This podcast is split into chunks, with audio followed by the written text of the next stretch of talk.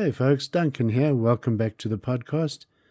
Today we're going to be discussing how we are going to reflect and analyze our day. I want to highlight the benefits of practicing this daily reflection and analysis. And by the end of the podcast, you'll understand the reasoning why this exercise is so important, the method used for daily reflections, and understand the overwhelming benefits of doing this simple exercise.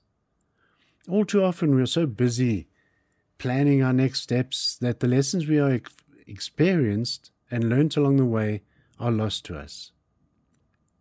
In our hurry to get where we're going, we will invariably, in time, have to relearn several lessons that were actually hindering our progress.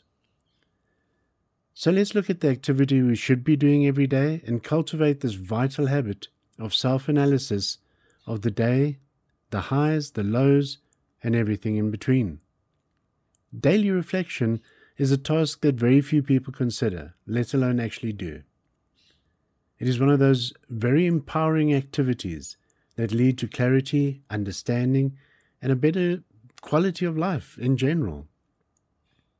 In order to break the cycle we're often trapped in, we need to implement regular self analysis and reflections in order to train the brain and, in a positive, self serving manner, acknowledge the lessons learned from the day.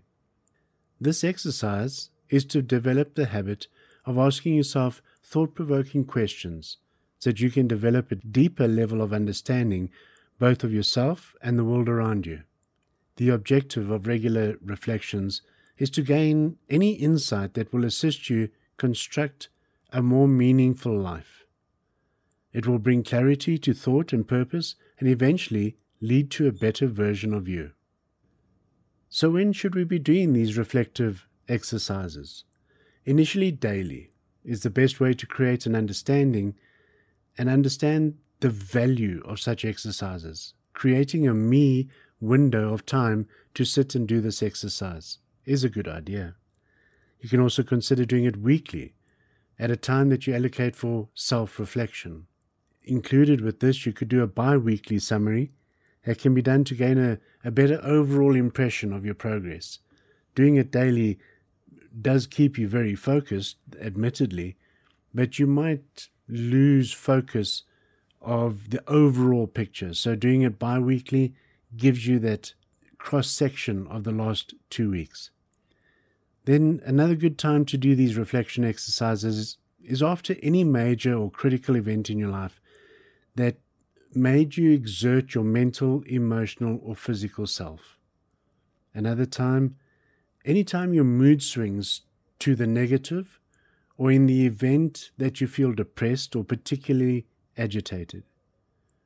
Emotional occurrences are perfect triggers to jot down some reflections, such as when you get hurt by someone or you find yourself in a conflict of some kind. That's also a really good time to jot down these reflections. Also, when you encounter negative changes in your mood or emotional state, or the circumstances you find yourself in that puzzle you, then jot them down. There is, what you must understand, no real right or wrong way. It depends on how you function and what is easiest for you. You must understand here that this is not a chore or a task you must feel is a burden. It requires very little effort and does not have to be a three page script or a detailed monologue of your life events. Keeping a diary is possibly the best way to keep track of these re- reflections, as your daily input will help summarize the events that lead you to where you are currently. And reflection after a week or two, or even after a month later, will be so much easier and your clarity and understanding will be vastly more accurate. One phrase comes to mind here, and that is engaging in the same old thinking will only lead to the same old results.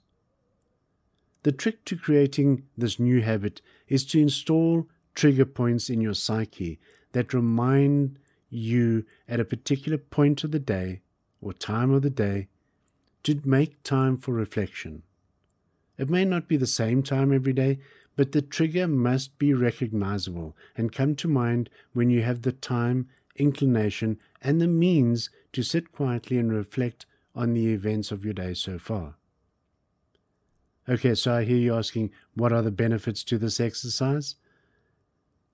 And I do want to add in here that they are extensive, okay? But I'm, I'm obviously time restraint, etc., etc. I'm only going to list a couple, but we'll take a closer look. It leads to a better understanding of yourself personally. You'll end up paying more attention to your thoughts, emotions, and your surroundings. You become more understanding of situations and your day to day conduct. You become self aware and you connect with yourself in a deeper, more meaningful way. It offers you an opportunity to analyze your behavior and conduct over the day, the week, or the month. It offers you detailed information to better plan your day ahead or identify where you can improve your attitude, actions, and activities. Adding to this, some additional benefits to doing a regular self analysis are by becoming aware, you are able to explore your needs and wants and become more in tune with your needs. You will easily be able to identify your fears, triggers, and hindrances in your path to self discovery that prevent you from becoming the best version of you. You will be able to identify conflicts in your relationships and associations on a day to day basis. It will give you a heads up to possible upcoming negativity or difficult situations that need careful forethought and planning in order to come out on top and possibly even just avoid them altogether. It will lead to you becoming more assertive and in control across various aspects of your life, your relationships, and the environments or situations that you encounter on a daily basis.